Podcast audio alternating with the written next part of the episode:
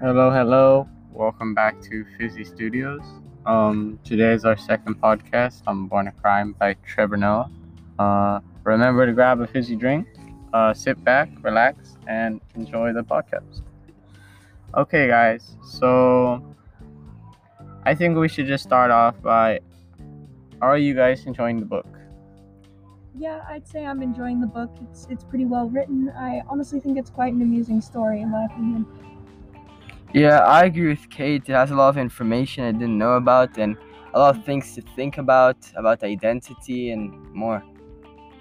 Oh, okay. So on on the topic of identity, uh, I'm curious to know uh, what themes have you noticed um, in the novel as we uh, continue reading. Well, the primary theme throughout the book is issues with identity. You know, finding where you fit in in this world. But um, it, I think it's especially apparent in these chapters since it talks a lot about um, Trevor's teenage years, which, as it is, without Trevor's Trevor Noah's problems, you know, um, growing up in apartheid and being biracial, you know, it's already a hard time when it comes to finding your place in the world as a teenager. And so I think it's very much highlighted in these recent chapters. Yeah, I agree with Kate, and I think he struggles to find his identity because of his undefined race, you can call it. And also in page 70 to 71, uh, uh, oh no, sorry, in page 69 to 70, Trevor describes how um he when on his first day in his new school, how because the white and black kids split up, he didn't find which group he should go to, and he was in no man's land as he describes. Yeah, I agree with with both of you guys. I mean, Trevor Noah's existence is literally a crime. Um, the apartheid system fails to neatly categorize him as black or white, and so his existence as a biracial man reveals the flaws in the system and prevents a lack of belonging. Presents a lack of belonging. Um, nevertheless, he still has to cope with apartheid dividing the world and people dividing themselves based on race. And I would like to add another idea I thought about the theme is also how skills about different languages and cultures can help you in life and even for your own safety. Because in page 70 to 71, Trevor describes how Zulu people were about to jump him, but because he understood what they said, he could respond to them and they understood that he, he, he knew what they were planning, so they avoided jumping him. Um, just to support Kate's and I's idea that that it's hard to be a biracial man, um, and it presents a lack of belonging. On page 70, um, Trevor finds himself faced with reality and a difficult question. Who should he hang out with during lunch? The black kids or the white kids? Because they they separate at lunch. Yeah, I, I was I was gonna quote the, the same chapter. I mean, same page. Yeah, It's very it's very representative, you know, of the flaws. the flaws in the system, because you can't really box people into into different categories, you know. Yeah, for sure, for sure. Um, so moving on, um, in the recent chapters, have you guys noticed any character development or the introduction of new characters? And um, could you elaborate on that?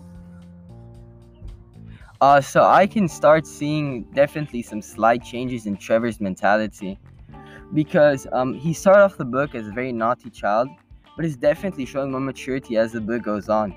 Like because, for example, on page seventy-one, he goes and asks the school administrator to join the lower B class, but he he like he argues with her and he doesn't let her control what he wants. He wants to make his own deci- decisions, and I think that shows a big change in his maturity. I agree hundred percent. Kate, what are your thoughts? Um, yeah, Trevor's definitely matured a lot as a person. Um, probably because he's becoming older and understands the world more. Yeah. Yeah, for sure. I mean, my first impression was that Trevor was situated comfortably in his daily life. However, over the course of the last few chapters, I realized that his struggle to find to find who to find who he is is just beginning. Guys, let's talk about Trevor's mother. I mean, she's such a, a strong character. Um, what are you guys' thoughts on her? Uh, I, I'm a little intimidating by his mother, if I'm being completely honest, but I agree that she's a very strong character. Um, I think he's made she's made an incredibly big impact within his life. Yeah. she's I think she's always tried. She's she's a very introvert person and she always Yeah. tries to make the most out of hers and Trevor's life, even though they didn't have a lot of money. She always made sure he was experiencing things and um didn't live like everybody else. That was very systematic. Yeah, I mean, continuously we are reminded of her strength, her rebellious nature and an unjust society, and her ability to move on from a tra- from and her ability to move on from trauma like it never even happened. Um this this this this rebellious nature can be seen on page 87 when she takes Trevor to admire white people's homes to express that the sky's the limit.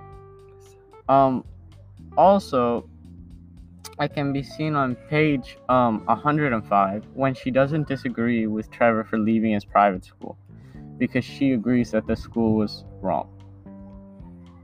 On the subject of parents, let's talk about uh, Trevor's father. Trevor's father, on the other hand, as he quotes on page 76, I believe, my father is a complete mystery. There are so many questions about his life that I cannot even begin to answer. I feel that there is a disconnect between him and his father, very clearly, and I feel that it also adds to his a bit of his identity crisis. Yeah, He talks about how he, he doesn't know anything about his father, how he'd ended up in South Africa, where he grew up, and honestly, it, it just, yeah, it seems like it adds to it. yeah, for sure. I mean, my first impression of Trevor's father, Robert, is what you're saying. I mean, he was kind of like apathetic and he didn't show show much initiative to be there for Trevor.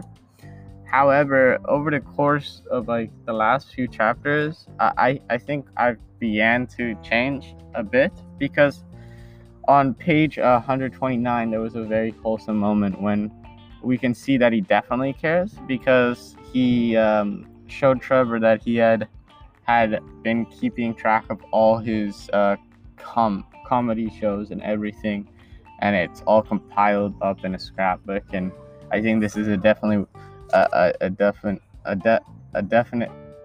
This is definitely showing that he cares, and it, and he just has a unique way of showing it. I agree. Yeah, but also as well, I feel like him and his father are gonna start getting closer as the book goes on, because of the because apartheid was lifted, and um, they could see each other more now. So I feel like there is gonna be a bit more of, of a connection as the book goes on. Yeah. Yeah. Okay, cool. Um, do you guys have any predictions for for the book as as we continue reading? Um, I believe that there are going to be many, many more identity issues coming up within the book and later in life. Despite apartheid being lifted, I just believe that it's going to be an ongoing theme continued throughout the book. And um, that's my main prediction. Yeah, I agree 100%. I think um, the author is going to throw us into his shoes and his experiences um, as he finds his way in a big world with endless opportunities as a biracial young man.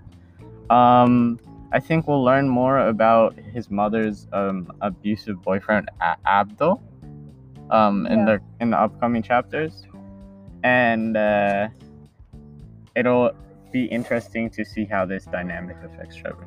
Um, Um, one of my predictions is that Patricia, Trevor's mom, will die later on in the book, because Trevor states in the beginning of the book that she is killed by her abusive boyfriend.